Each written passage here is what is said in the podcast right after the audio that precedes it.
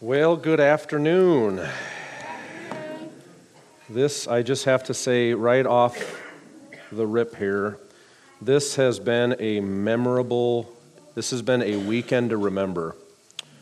And I mean that from the bottom of my heart. I am so glad we were here this week. This has been, this has been incredible, very encouraging um, to be with these you saints here, to get to see firsthand what God is doing here. Um, to fellowship around the Lord Jesus Christ with you all has been, has been tremendous. Yeah, like, like Brother Nathan said, last night was kind of amazing. Um, I will be honest with you.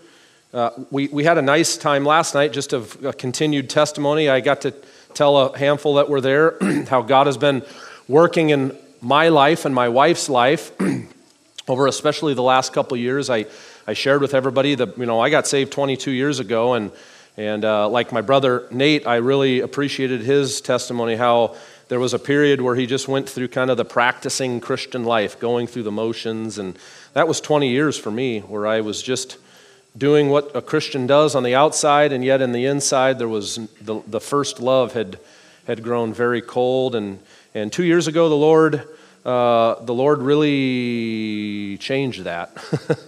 uh, he really changed it. And I only share that because where I had brought us last night was up to the point my wife and I and our family are being called to Israel. Um, we're in the process, we're kind of one foot in, one foot out right now.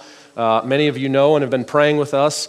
Uh, I got to spend a month in September in Israel and uh, just listening to the Lord, uh, uh, questions answered of how we, how we move in the next step, just, just stepping out by faith and, and waiting on the Lord. The Lord responded. And so I told everybody last night, I'm excited to today. Uh, I had brought a, a slideshow and just to show you some of the things God revealed to us while I was there. And, and that was my intention. I, I, I was going to share on Israel. And um, I have to be honest with you, is I, I want to pray about doing that later. I want to pray about coming back because I feel like I owe you all that. Um, there was a group who um, became very special to my wife and I that came down right before I left for only the purpose to come pray with us and spend time with us, encourage us before I went to Israel. And I will say very clearly that I think only glory will reveal to you folks how, how precious that was to us uh, the prayers and the support that we received from you here. So I owe you, and that was my intention, I owe you uh, uh, some time here to show you what God did because it was tremendous. The time I had in Israel, what the Lord, what we watched Him do was, was amazing, and I am very excited about where God is taking us. Now, I only say that, again, that is my, my so I am going to be praying about the opportunity to come back hopefully soon and, and get to share with you all what God is doing and, and, and the vision that He is giving us of what He wants to do in Israel. And so I'm committing to that in prayer. Um, last night I went to bed fully expecting. I was telling some of the guys, you know, the plans, I think, our plans, were possibly in this hour sharing about Israel. And I went to sleep last night, like Brother Nathan was saying. I was in a deep sleep. And the Lord, it was as if I was from deep sleep to immediately wide open. It was like uh, a Samuel experience in the temple, in the tabernacle. And it was, Speak, Lord, for your servant here. And I knew the Lord woke me up and he began flooding me with, with thoughts. And, and he, I believe, gave me a word. There's not a lot of time, there's not often that I can confidently say, The Lord gave me a word. But last night the Lord gave me a word, and I woke up and I was kind of reasoning with the Lord. Lord, we got we got a full schedule today. I, was downstairs just having my quiet time. It's like, Lord, what do I what do I do with this? And and I came upstairs, and my dad was there first, and Nathan came in shortly after, and I was listening to them, and they said, oh, did you uh, did you hear the word? No. Well, the two guys who are going to share today, Josh and Jeremy, are both sick, and I literally just laughed. I started laughing. You've got to be kidding me. And Nathan says, Well, maybe leave that out when we tell Josh that, because I wasn't laughing at him. I was laughing at every time in my life the Lord shows up like that. And he makes himself so very evidently clear. It always, every time, I will never not be surprised. I just, I was surprised Um, not in a bad way, not unexpectedly, but just, but it was the Lord. And so, so uh, I can confidently say that uh, the Lord has given me a word this morning and confirmed that in between meetings where a brother came up to me and asked me a question. You see, my thoughts this morning, we have been talking about this week, this remembrance weekend. One of the thoughts that keeps coming up as we began the week, the weekend, one of the brothers, uh, was it Aaron? No, or who was it? Said, Take the plunge. Take the plunge. And then our brother Nate yesterday telling his testimony, he says, Guys, that invitation isn't just to the lost. That invitation is if you're sitting here right now and you're not living the full Christian life, you're not entering into the land as we talk about, you don't understand the fullness of Christ.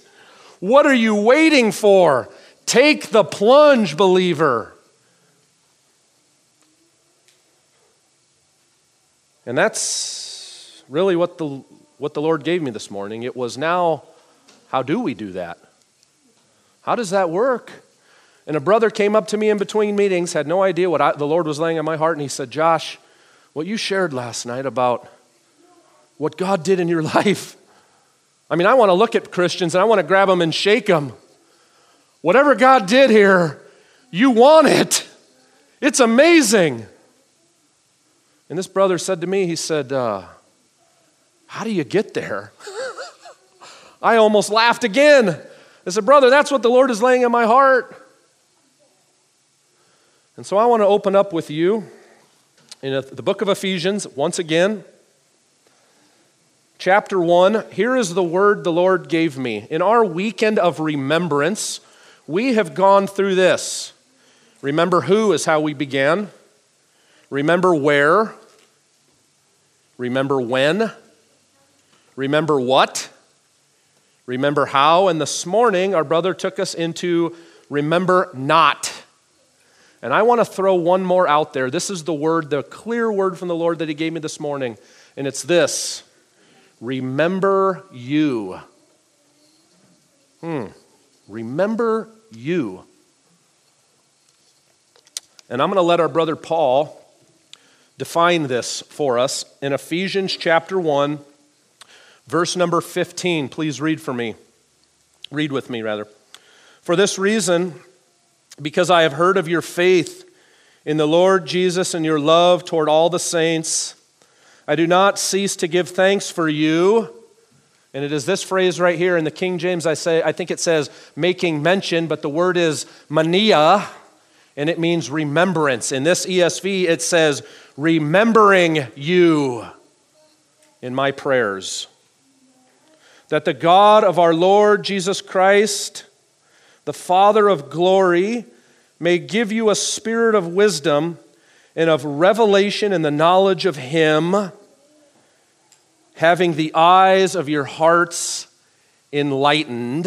I want to pause there for just a second. Because what Paul does here is he begins to lay out, he begins to pray for these Ephesian believers. He says, I am remembering you. Beautiful. I am remembering you in my prayers.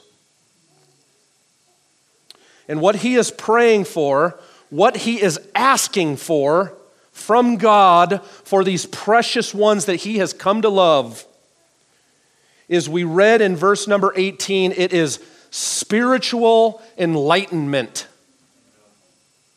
He wants the eyes of their hearts to be opened to realize something that God has already prepared for them. We would relate it in the Old Testament to the book of Joshua of the coming into the land. You see, in, in, in the Old Testament, if you think back in your mind, we should go back there, but we won't. But when they came to that, we mentioned this last night, when they came to that Jordan River the first time, that early generation, God brought them to the, to the to the Jordan River and they sent in the spies and they went and spied out the land. Well, that place we know is called Kadesh Barnea. My dad has brought this out back home. It was a crossroads in their life. It was a, it was a choosing place. Decision time, boys. And on the one hand was Kadesh, which meant holiness. You see, on the one hand, what he was offering them is the life that he wants for them in Christ, in other words, the holy life, the separated life, the life that God can use to the fullest, we'll see. And on the other hand, was called Barnea, which meant wilderness. Here it is it's the life, the full life in Christ, or the wilderness. And we know the story. They chose wrong first, the first time. They chose wrong, and by disbelief, they were, they were sent into the wilderness for 40 years. And that gen, at first, that old generation had to die in the wilderness. And their problem was, as they came to that crossroads, and dad has brought this out back home, like I said, they came to that crossroads and they sent in the spies. And the spies came back. You remember, you can read it in Numbers 13. The spies come back and they brought the grapes and the pomegranates and the figs. They brought the fruit of the land and they put it on display. And they said, Oh, whoa, that, look at that. You know, that fruit that it took two men to carry the cluster of grapes. I've never seen grapes like that. It was telling you this was a supernatural thing. And they looked at those grapes. Oh, whoa, that looks really good. But you see, then they did something catastrophic. And they used these two eyes. Do a study on that in the scriptures when man sees with the eyes. You're going to read the stories like David and Bathsheba with Samson and what he saw and the, and the destruction that comes from that. And they saw with the two eyes and they looked at the fruit, but then they looked and they said, But, but there's giants in that land and those cities are huge. And using these two eyes, the, the physical eyes, they turn back. And you know how many Christians I feel are in the church today who are just in the wilderness, just waiting to die, is what it feels like, what it looks like. Fruitless lives. But then that next generation comes along, 40 years later, 30, well, 38 after, after that point, and they come along and kind of did the same thing. They look at the fruit, I like that. But then they looked beyond and they saw the city and they saw the giants. But they did something like this. They looked back and they saw God, and that takes faith. They saw God and they said this God promised that to us. He promised that land to us. And on his word, on that promise, he's going to give us exactly what he said. And they went in, and it said, God promised them every square inch that the sole of your foot will step on, you can keep. How much can we have? As much as you go in and take. And they responded by faith. And you see, that is what Paul is praying for you and I. I'm going to apply this to us because I believe it's very applicable. That is what he's, what he's praying for you and I here that the eyes of your heart, not these eyes, that the eyes of your heart will be enlightened, that you will see through these eyes, the eye of faith. Now read on. Verse 18, having the eyes of your hearts enlightened that you may know, that you might lay hold of something that's already been prepared. We're not talking about receiving something, you already have it, it's already yours. All we need is the faith to see it and lay hold of what God has already prepared for us. And this is the way that the Lord Jesus, or that, that Paul lays out by inspiration of the Spirit, that you may know what is the first, what is the hope to which he has called you. Secondly, that you may know what are the riches of his glorious inheritance realized in the saints, and what is the immeasurable greatness of his power toward us who believe. And I would love to preach a whole series of messages on this right here, but I merely want to whet your appetite. All I want to do is be like Joshua and parade in front of you just the grapes, the figs, and the pomegranates. I can't show you the whole land, but I want to just, and very shortly, what is at stake what we are what we are eyeing what we are looking for to, to, to lay hold of and I merely want to do it by three phrases. In my opinion, if you study this book right here, these three realities, what we just saw the hope, the riches, and the power is a structure of the whole rest of the book of Ephesians. And if you want to know more, I would love to show you more later, but I'm going to just quickly show you what I mean as we skip ahead in this book. Paul makes a statement. Remember, when they carried those grapes, there two men had to carry a cluster of grapes. It was absurd. And that's why it took faith. They could only lay hold of it by faith because the claim of what God was doing was impossible. Those cities, look at those city walls and look at those Anakim giants. It is impossible. And yet that generation said, God said it, He will do it. And this is the reality, this is the claim that God is making for you. Listen to this, brethren. Chapter 3. You could summarize this with one statement. Listen to this. Chapter 3. For context, let's go back just a little bit to verse 17. So that Christ may dwell in your hearts through faith that you, being rooted and grounded in love, may have strength, have strength to comprehend. This is impossible. Strength to comprehend with all the saints what is the breadth and length and height and depth, and to know the love of Christ that surpasses knowledge. Listen to this phrase right here. This is, this is, you, you just, this is the most absurd unrealistic, impossible statement in the scriptures that you may be filled with all the fullness of God. Whoa, whoa. Filled with all the fullness of God? And we might go, well, that's just only in glory. No way. Paul is saying it is yours now, believer to be filled with all the fullness of, I will interpret it this way to be filled with all the fullness of the Godhead. Because now, watch what Paul does. Watch what he does here as we skip forward into chapter four now. And I'm going to just give you one phrase of the next three chapters to show you what Paul is going to interpret to you what is the fullness of the Godhead in your life now, realized in your life. He says this, check it out, chapter 4, verse number, let's start in 12. He mentions these spiritual gifts, these, these uh, uh, administrative men that are gifted to the body.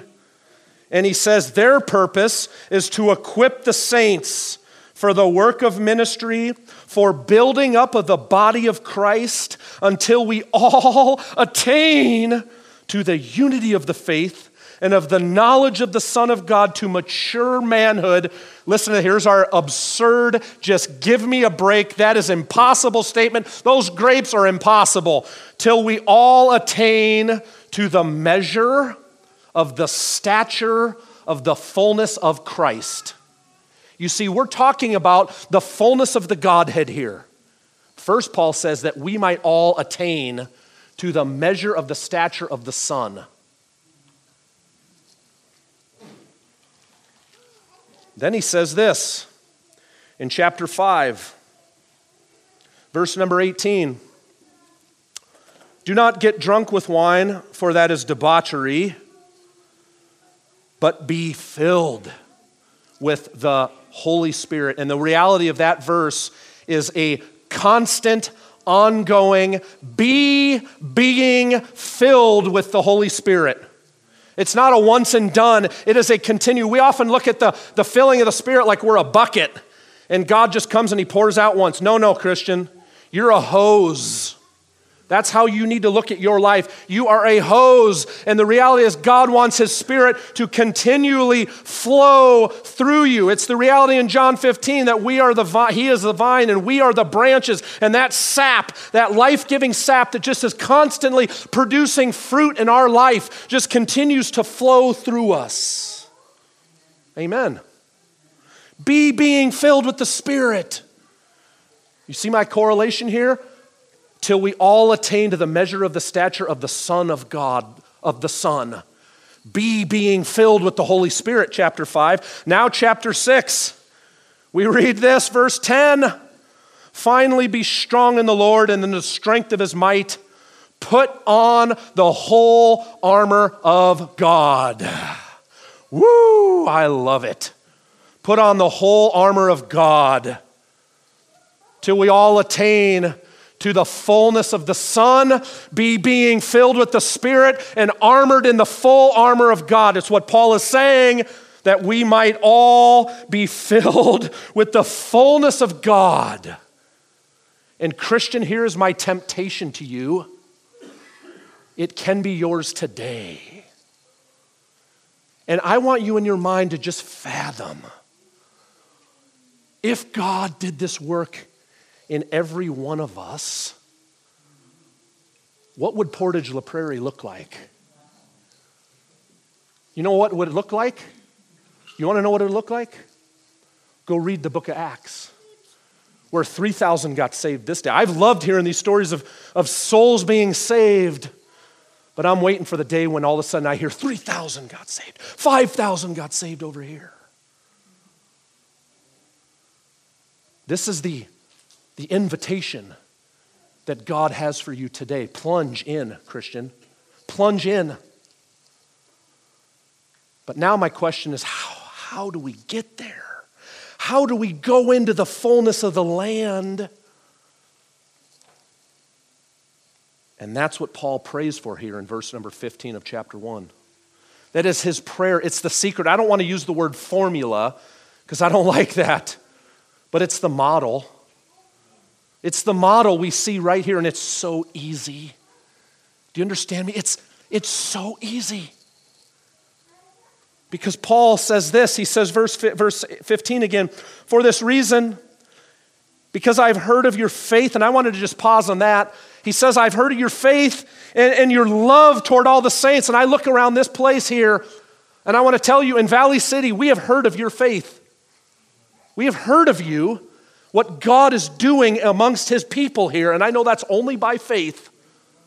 We have heard of your faith, and I have come here now, and I've experienced the love of the brethren. So, brethren, you apply to this prayer right here. This is for you. You fit the mold. For this reason, because I have heard of your faith in the Lord Jesus Christ and your love toward all the saints, Paul says this. And this is where it begins, and this is really where it ends. This is why it makes it all so easy. I do not cease to give thanks for you. And he says this remembering you in my prayers. Paul starts where we must. I appreciate our brother as he was sharing the testimony of this place. And he said, We want to be a people that are patterned by prayer. And you want to know how you enter into the land? How we go in? Well, you have not because you ask not. Do you know how easy it is to go into the land? You just say, Lord, just like those people in, in Israel God, all the fullness of God in me, until we all attain to the measure of the stature of the fullness of Christ, be being filled with the Spirit, armored fully in the armor of God. You said it, God. You promised it in your word. You see, this is faith. Now do it. That's it. That's as easy as it gets. The brother who was asking me between meetings, how do you how do you get there? So it's so easy. You just get on your knees. Brethren, can I encourage you? If you truly are a people of prayer and prayer, and I believe that, I've experienced it, then let me encourage you that this prayer right here, or the heart of it, it must dictate your entire prayer life. Dictate. You know, we come together and we pray for Aunt so and so's hurt knee and, and, the, and you know, so and so that's sick. And when was the last time you prayed for Brother Kurt that he would be, that you would give him a spirit of wisdom?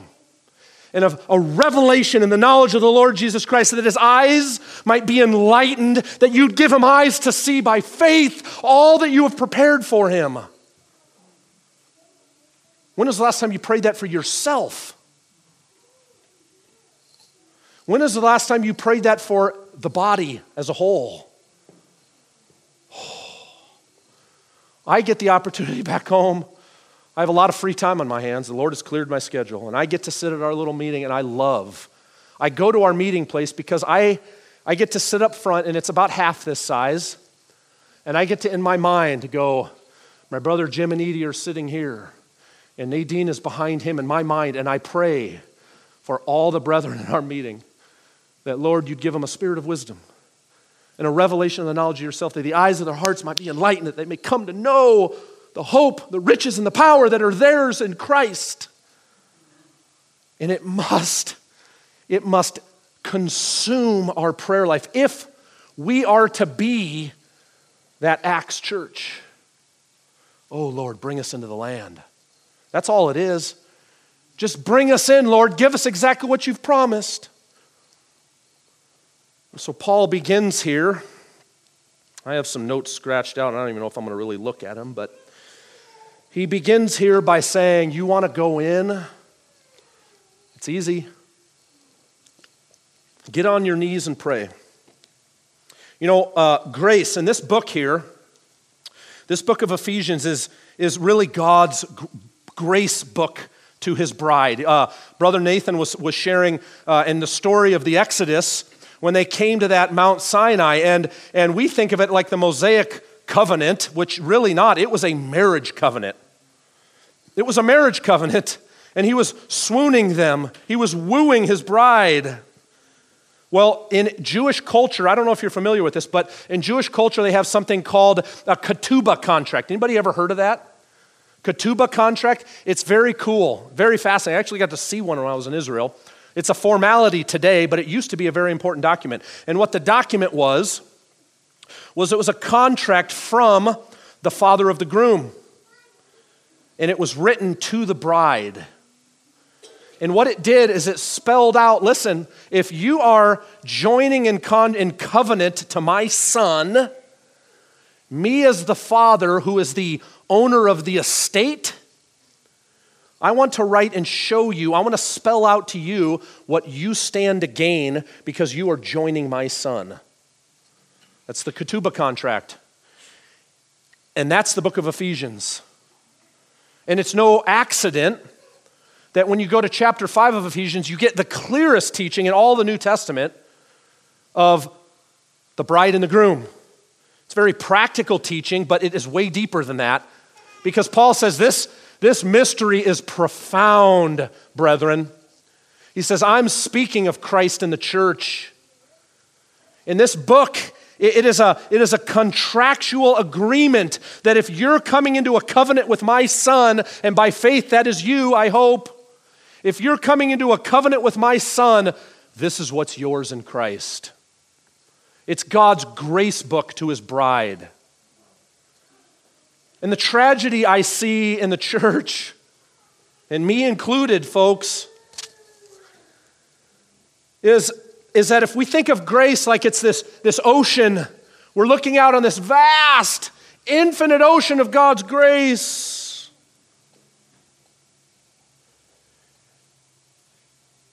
It seems like we as believers, we're, we're content with just coming up to the edge and just, just dipping our toes in it. Whew, that was nice. And we're content with that. And Paul, what he's doing here in this, in this prayer is he's laying out the secret of, of falling deeper, of taking the plunge. Take the plunge, believer. And he begins with, I do not cease to remember you in my prayers I'm praying for you.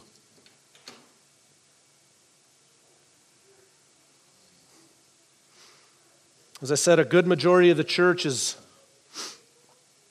it seems like, is living this life where we're just, where we're just dabbling in the, the waters of God's grace. And, the sad part is it feels like we're completely content with that. And ultimately, because of that, our lives and our, and our walk before the Lord, it's, it's stagnant, it's cold, it's powerless. It lacks fellowship. It lacks intimacy. We struggle to maintain a faithful walk with the Lord through our time in the Word and in prayer. And ultimately, our walk is fruitless before the Lord. And, and I want to say something I wish 20 years ago I wish somebody would have grabbed me, grabbed me and just shook it into me. I wish somebody would have looked at, at me in the eyes and said, you know, maybe, just, just maybe, there's, there's something more to this Christian walk than what you're experiencing. Maybe, just maybe, there's, there's something deeper.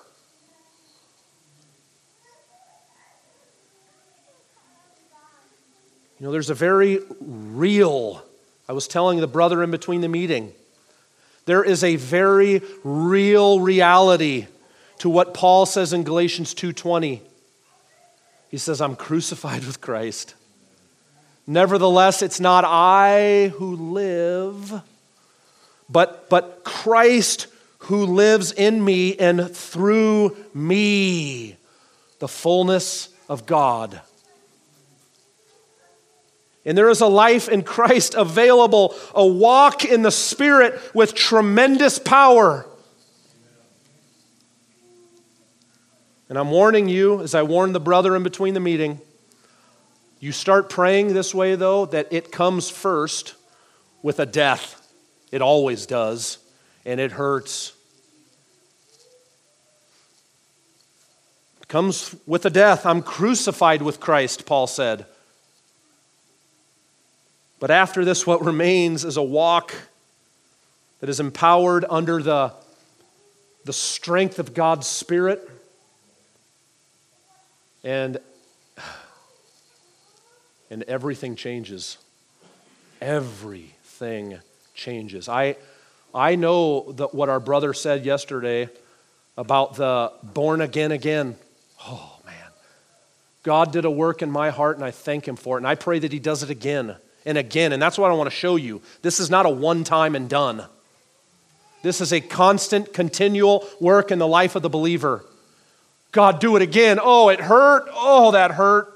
But what came on Sunday morning, on resurrection morning, that I might attain uh, by all, by any means possible, Paul says in Philippians, that I might attain to the resurrection of the dead, that, that yes, this is going to hurt going into it. But what comes on Sunday morning on the resurrection, oh, this is good. And there is a walk with the Lord that has power, that has intimacy, that has fellowship, a prayer life where you pray and God responds. You pray and God responds. You pray and God responds. And He wants the same thing for all of you. The offer is the exact same. Take the plunge. But again, Paul says, pray. Pray, believer. Please pray for one another. I'm committing right now to praying for this group this way. I'm committing before the Lord. I'm praying for you. I told this brother again in between meeting, brother, I'm praying for you. I will pray. I will commit to praying that God does this work in your life. What if it takes 10 years? I said, is it worth it? Like Jacob, when he was wrestling with God and he would not let go. And finally he said, What do you want me to do for you? And he said, I will not let go until you bless me. That's faith. And so we pray. What is your walk like? Is Christ the most? Is he the best? Is he the most important? Does he have priority over all things? We thought about this morning Lot and his wife looking back and the, the, the danger of that, the catastrophe of that. Is Christ the most important to you? You know, He wants to bring you to a place in your walk that there's not even a second to Him. It's not like Christ or something else, it's Christ and Christ alone, and there's no second to this. And so, believer, don't be content. That's my first message to you. Don't be content with your walk. I don't care where you're at. This is for every one of us in this room here. No matter where we are at with the Lord, do not be content with your walk. Take me deeper, Lord. But from this point, Paul goes on, and this is our part, is we ask God, do the work. But now I want to show you what the process looks like. God is going to then take you by the hand in this process of transformation, and then He's going to do it again, and He's going to do it again, and He's going to do it again by His grace. But I want you to, sh- I want to show you what this process looks like as Paul prays here. Remember, he says, I don't cease to give thanks for you, remembering you in my prayers. But he goes on to pray for three very specific realities in your life. And it is how grace is developed in you. It's how it is, it how, it's how it's born in it and it grows in your life. It's the most practical teaching on the abundant growth of grace in you. How do we go in, is the question. How do we take the plunge? And Paul is going to show you right here. Again, I will emphasize it a hundred times it's prayer. But then the Lord takes you by the hand into this right here.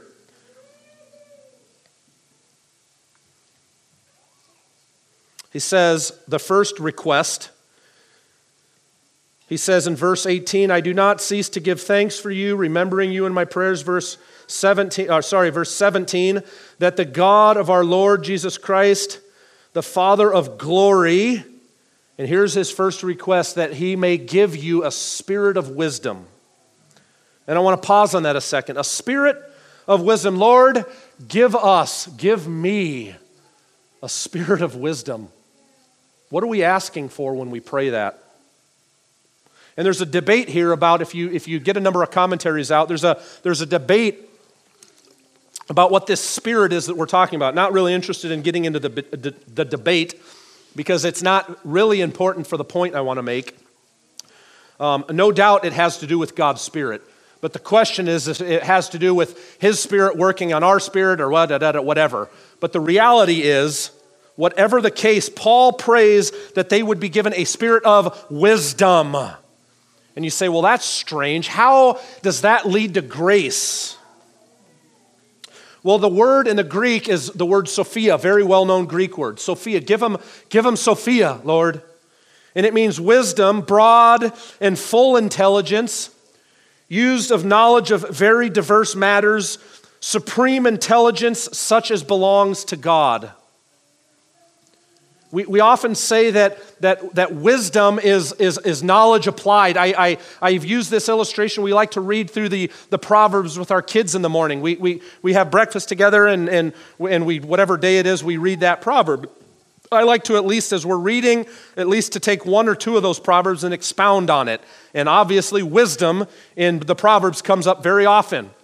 And I've shared with my boys, especially, wisdom is like, you know, you walk up to the oven that's there and you you look up and you, it's glowing red hot, and you take your hand and psss, ow! And I say to him, I say, Congratulations, you just gained knowledge.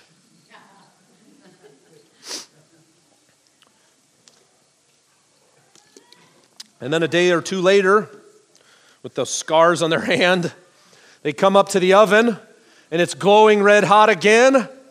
And they take their hand and I say, Congratulations, you just gained wisdom. Wisdom is just knowledge applied to your life. It's learning something and applying it. It's, it's learning the black and white truth and following it. It's, it's the book smarts applied. Now, again, why, why is this Why is this important to going deeper into God's grace? I had a friend back when I lived in St. Louis who, who, while we were living there, we were there for eight years or so, and while we were there, he was pretty influential in our little assembly down there, and he left. Kind of got his nose out of joint over some things or whatever, and he, and he left the assembly. And uh, I had lunch with him one day, and I wasn't, I wasn't trying to recruit him back or talk him into his, his, his decision, or I just wanted to know why. You know, I was just curious as a friend what, what, what was his opinion. And he said something to me that I've never forgotten. He said, You know, now that I've left the assembly, I, I, don't, I don't know any more types or pictures of Jesus because, you know, that, that, just, that just makes Pharisees. And, you know, in many ways, I, I couldn't disagree with him. Because knowledge, for the sake of knowledge, we know that the scriptures tells us it puffs up. It's actually dangerous, knowledge for the sake of knowledge. But listen to what Peter says in 2 Peter. Turn there real quick, chapter 1. Keep your finger here in Ephesians, we'll be back. But just for one quick thought in 2 Peter. Peter is so very clear on this.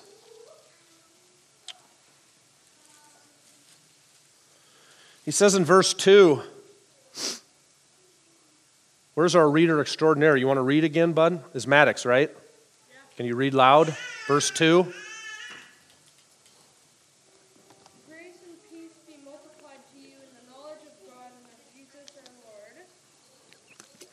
Amen. Peter says, May grace and peace be multiplied to you in the knowledge of God and Jesus our Lord. The word in there is, is en and n in the Greek. It's just a, a preposition that can be used, uh, it can be through or by, around, but uh, you, could, you could interpret it through, may grace and peace be multiplied through or, or out of the knowledge of Jesus our Lord. You understand, if you understand this, what Paul or what Peter is saying is that knowledge is like the soil that grace grows out of. That's what he's telling you here. And I will tell you this that you you will never ever go deeper into the currents of God's grace apart from the wisdom and knowledge first imparted through God's word. You never will. I've enjoyed over the last couple years, especially, I've enjoyed going back in the meetings that I've been in over the last 20 years. A number of, uh, some of them have uh, uh, recorded old messages and I have enjoyed going back, and I, and I say this lightly, I've enjoyed, though, going back and listening to some of my old messages. Not that I like to listen to myself, that's actually really weird. But what I have enjoyed is as I, years ago, truths that I would dig into God's Word and I was, I was learning the book smarts of. I was learning the ins and outs, the nuances, the, the nuts and bolts of God's working in my life and gaining the knowledge of these things. And listening back in those, those messages in this young whippersnapper of a Christian. And I remember and I can hear it in the heart of that young man, what he's learning and the desire the desire to enter into what I was learning on the page here. And I'm not, I've, I haven't arrived. Like our brother was saying, I'm glad that I'm with a bunch of folk. Oh, maybe, I don't know, maybe some of you have arrived, but I, I have not arrived. But I am thankful for work that God has done in my heart as, as I listen back on those messages. And now, on this side, where God has taken that knowledge and He's applied it to my life. And there's grace that has come out of it.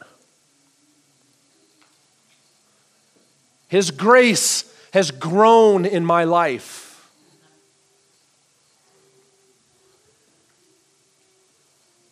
And I'll emphasize the point again that you will never, ever, ever, ever, ever, ever, ever go deeper into the currents of God's grace apart first from the knowledge of his word. That's why Paul is praying this. Oh, give him a spirit of wisdom, Lord. Give him a spirit that can understand the truths that they read in their scriptures. Again, do you pray this for your brother? Think about that. Do you pray for your brother here, a man who does quite a bit of teaching in the pulpit, I'm assuming? And what benefit that you, no? You say no? Well, but that's fine, but does some teaching here in the body, whatever. That does some teaching. And what comes from that is the body being encouraged and fed. Do you ever get on your knees and pray for one another, for your sister in the Lord? Lord, give her a spirit of wisdom. Lord, open up the scriptures to her. Oh. It's been convicting for me, folks. Open up the scriptures. Show them, Lord, your knowledge.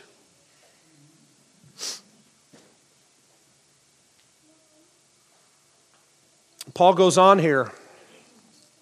He continues to pray, I don't cease to thank I don't cease to give thanks for you, remembering you in my prayers, that the God of our Lord Jesus Christ, the Father of glory, may give you a spirit of wisdom. And here's our next request.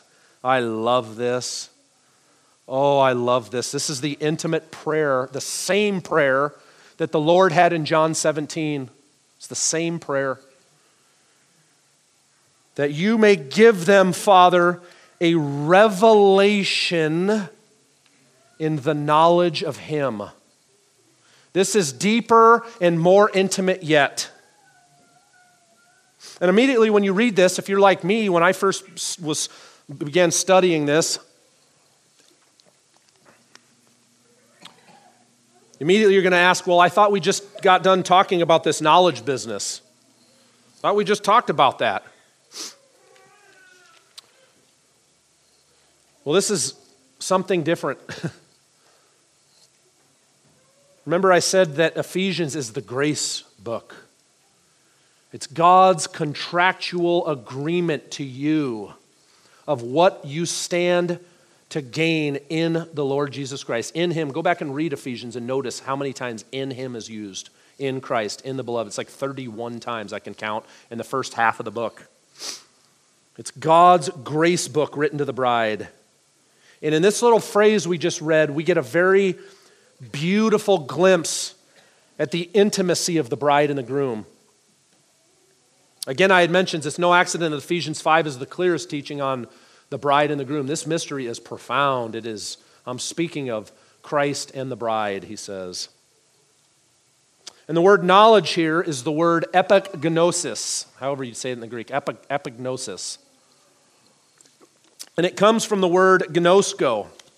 And that word is used as a as an idiom for intercourse. I don't want to get too graphic with the young ears here, but it is, it is, the, it is an idiom for intercourse. It's, it's the equivalent we read in, in the old King James, where you would read something along the lines of obviously, this is the Old Testament, but you'll get the, the idea that Jacob knew Rachel on his wedding night. Jacob knew Rachel. This is the knowledge that we're talking about. This isn't just some vague cold understanding of Christ. This is a deep intimacy. The honeymoon night, the groom, he, he knows his wife. We're talking about this, this deep, this deep intimacy of oneness that is reserved. There's no other relationship in the world like this. The father to the son, the, there's nothing that compares to this object lesson that God has set up for you and I with a bride and a groom. It's reserved only for the bride and the groom, this level of intimacy. You know, you read through, you read through John 10. We, uh, Brother Nathan and I were talking about this last night. You read through John 10, and this phrase comes up a number of times, I think at least three times. But in 27, the Lord says, My sheep they hear my voice, and I know them, and they follow me. At least three times in John 10, you will read something along the lines of hearing the voice of the shepherd and knowing that voice. It's been tragic to me, I'll just tell you that right now. It's been tragic to me as I've, the Lord has opened up a few doors, a number of doors, to go and stand in front of His believers and tell them about how God has been working in our lives and how God has led us up to this point. How He and His Word, every step of the way, when it was move, Josh, it was by way of His Word, Him speaking right to our heart, my heart and my wife's heart, through His Word. And you know what I've heard so many times that I'm actually sick of it because it breaks my heart so bad? Is people go, in the church, you said that he spoke to you? You said that he spoke to you? How, how does that work? And I want to look at him and say, how, how has he spoke to you? The career you're in, the house you bought, the whatever you do in your life. It sounds like you have no idea what I'm talking about. My sheep hear my voice, and they know me. But p- can I propose to you a level of intimacy even deeper than this that God wants for you and I in His Son? Something even deeper that we see in the Scriptures. This, you old married folk, will know what I'm talking about. You old married folk and probably even some of you younger ones. It didn't take me long to figure this out. I can be in a large group with my wife. You know, as this building was full, 100 and whatever number of people here, and I can be over here and there'd be the hustle and the bustle, all the noise and everything going on, crazy activity, and my wife could be at that door. No, and she does this. She gives me the look.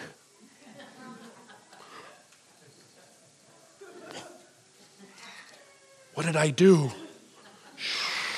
I definitely said something wrong, I know. And when I get home, she is going to kill me. I know. I just know it. Shoot. How do I how do I how do I fix this? I got to fix it. The look. Again, this is a level of intimacy that only the bride and the groom can come into. And you know, that's what the Lord says. He says in Psalm 32, verse 8, Listen to this I will instruct thee and teach thee in the way you should go. I will guide thee with mine eye. The Lord says, I want such an intimacy for you and me. Oh, it's good that my sheep hear my voice and they know me, but I want an intimacy with you so deep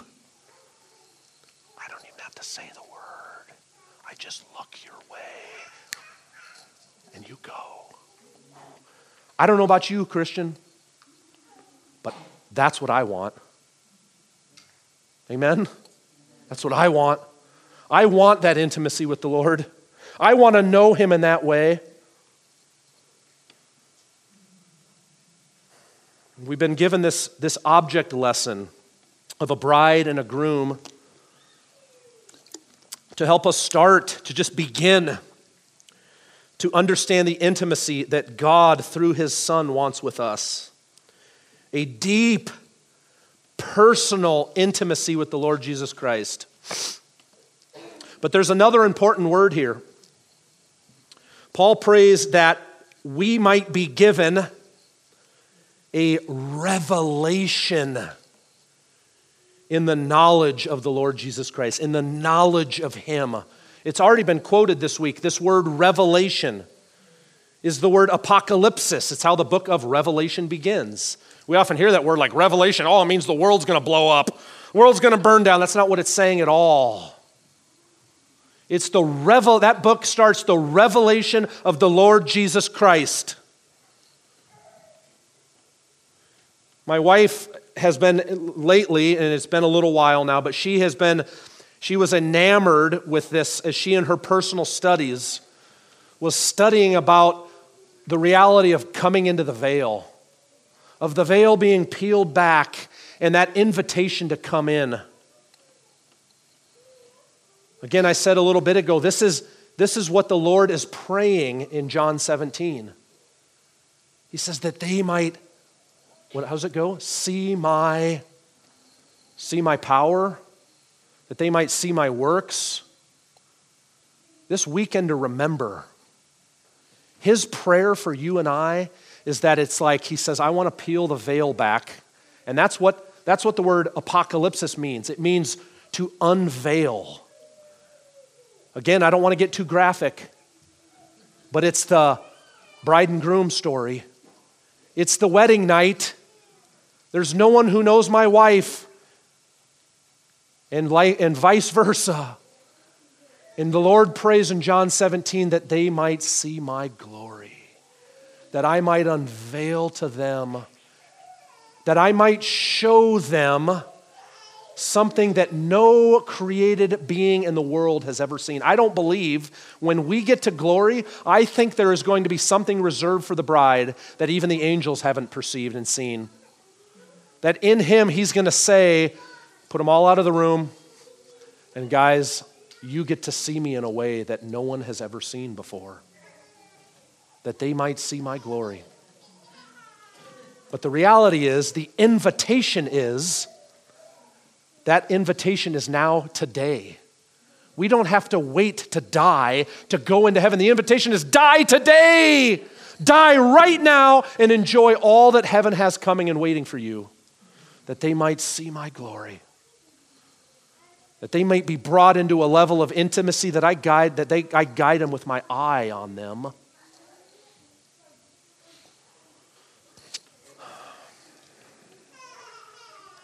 Lastly, Paul prays. He says in verse 18, this is actually a progression. I want to share, with it, share this with you as we close. It's, it's a progression that you see here. It's actually exactly like the story of salvation in your life, it's identical. Paul says in Colossians, as you have received Christ, so walk in him. You want to know the secret to sanctification? Is it's the same process that happened to you when you were saved identical process. What we just saw here. This message is applicable for anyone in this room, whether you know him or not. It's the same process. And he prays that the eyes of their hearts might be enlightened. I call this, as we do in the gospel work, I call it the aha moment. It's the lights coming on. It's when you take somebody by the hand in the word and you show them Christ and they're toiling and they're toiling and they're toiling, and all of a sudden you bring them to one verse and, I can see. The lights come on. It's the secret that God wants to show you, and He wants to show you all that He has prepared for you. That's all it is.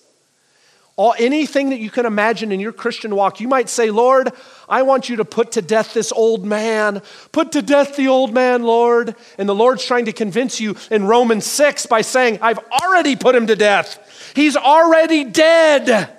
All you're waiting for is to just see your eyes open that you know, that you by revelation understand what I've already done and lay hold of it by faith. And you can use that with everything in the Christian walk. Lord, I want to be filled with your spirit. And he's trying to tell you, you already are filled with my spirit. I'm just waiting for you to lay hold of it by faith. It's all bought and paid for and prepared. That the eyes of your hearts might, having the eyes of your hearts enlightened, this aha moment. And again, it is just like the work of salvation. When you're in the room with somebody, you're taking them through the word and all of a sudden, again, you take them to that verse and they, you can see it all over their face. Their whole demeanor changes. Whoa! It's amazing. It's the most intoxicating, addicting thing you'll ever do in your life. You do it once and you want to do it a million times. And this is just that same moment. But it's, it, it isn't reserved only for the unbeliever, it's reserved for you, believer, today. It's that same moment, just like salvation. Think about what we just talked about. Prayer is where it starts with. I guarantee you, thinking on salvation now, thinking along the lines of justification, I guarantee you, every one of you in this room, If you're sitting here today and you know the Lord Jesus Christ by faith, it's because someone was praying for you. Guaranteed. The day I got saved, I shared with you guys a couple days ago, just briefly, how I got saved. The part of the story I didn't tell you, that's actually the most precious to me, was the moment, the day I got saved was October 12, 2000, about 9 a.m. in a crack house in Wyoming, indulging in all the world said that said I have to have and I need to do. When I got saved that moment, and I came home back to Omaha, Nebraska, and I went back to the fellowship, went back to the meeting. The, the first week while I was home, they had a little get together with a bunch of the Christians. And one of my dear beloved brothers in the Lord and close friend, uh, elder of our assembly, his name was Dale Gleason. Some of you might know Dale if you've ever been to the Workers and Elders Conference. Dale and Mary are very active there. In fact, that's the part of this story. Dale came up to me, he said, Huh, October 12, 2000, huh? said, Yep, praise the Lord. He said, uh, What time was it? Said, well, it was about 9 o'clock. I don't know, something close to that. Dale looks at me and says, Let me tell you the rest of your story. He said, uh, We were on the East Coast. The Workers and Elders Conference was going on. There was, I don't know, 300 Christians there that year. And he said, uh, right before lunch, they had asked if anybody has, uh, would anybody would like to spend time in prayer. We're going to all get together an hour before lunch, about 11 o'clock, East Coast time now. Exact same time for me in the mountains at, in Wyoming, mountain time. We all got together and prayed, and they had a whiteboard up front, and they said, if you have any requests, come up and put your request on that whiteboard. And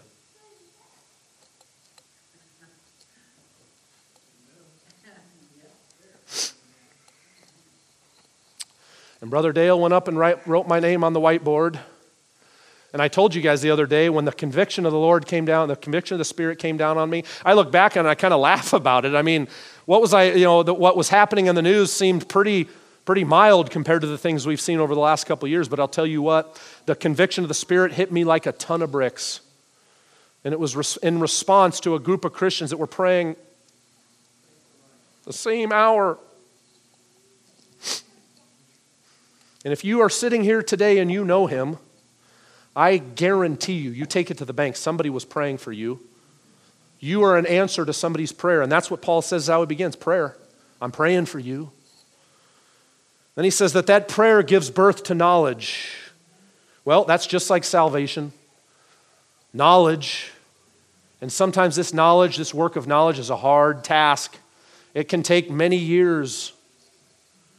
I have a son is he in here? I don't want to embarrass him. Okay. He's not, he's sick. I have a son who has been burdened over his sin for two years. And I, as a father, I want to reach in and grab him and save him with all my heart. But I know the knowledge isn't there yet. We're working with my son. That knowledge includes something along the lines of what is sin, what is humanity, creation, fall, the God, salvation, Christ? And this is a process as we work in the lives of, of those that we're working with. Knowledge. That knowledge gives birth to revelation. That all of a sudden He is unveiled in our eyes. And that immediately is the aha moment. It's the same process. And that is what Paul says here that the eyes of your hearts might be enlightened, that you might know. The word here is eido, to see or perceive this full knowledge. And this must be, it's the starting, starting from the point of salvation. This must be a continual process of revelation in the lives of a believer a continual aha moment. This is, if you want to come deeper into the grace of God, this is the process right here. It is a continual, cyclical aha moment of coming into the knowledge and the revelation of the Lord Jesus Christ. Knowledge through the Word gives way to intimacy, the revelation of Christ to light, vision, clarity, and understanding. And then you, you get on your knees and you say, Do it again, Lord. Again, I would ask, how many times have you said, have you, have you prayed before the Lord, Lord, do that again? Take me through that process again. Open my eyes again. Take me into the deeper, into the currents of your grace, Lord. That's all that it takes, believer. That's all that it takes. Do it again, Lord. Take me into the land. You promised to give me this, the fullness of the land. You promised it. I'm holding fast that you're going to do it. Paul says all it takes is prayer.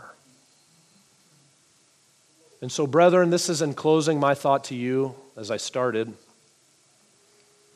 I am committing to remembering you in my prayers.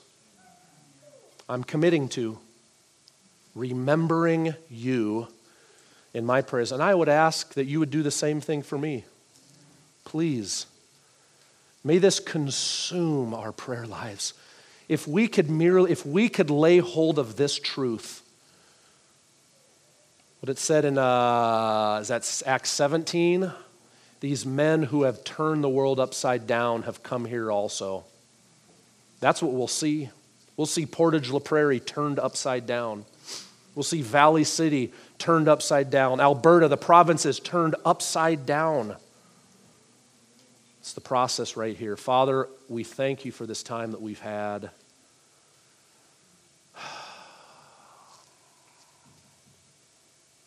We thank you for this time, Lord. Our hearts have been, have been brought into the heavenlies this weekend as we have, as we have remembered. We remembered you, where we've come from, who we were, what you've done for us, what you're doing with us right now, Lord, where you're taking us, and what you desire to do with us, Lord. And the more we learn of you, the more we learn of ourselves, we realize this is all this is all your work, Lord. I look at this body here and I'm reminded this is all your work. It's all your work. And Lord, we want to tell you that we're okay with that. We are completely content in that. And so, Lord, we move forward on our knees, starting at day one, right now, today, Lord. May you give us a spirit of wisdom and of a revelation in the knowledge of yourselves, that the eyes of our hearts might be enlightened, that we might come to know. Lord, may we lay hold of by faith the hope which you've called us to, the riches of your glorious inheritance realized in the saints, and the immeasurable greatness of your power towards us, Lord. We want to go into the land, Lord. That's our desire. We want to go in. We want to have it all. And we're not afraid to ask that, Lord. We want to have it all because we know your heart for us is the same. And so, Lord, we commit this weekend to you. We thank you. Thank you for my brethren here. What an encouragement it has been. We pray in your name. Amen.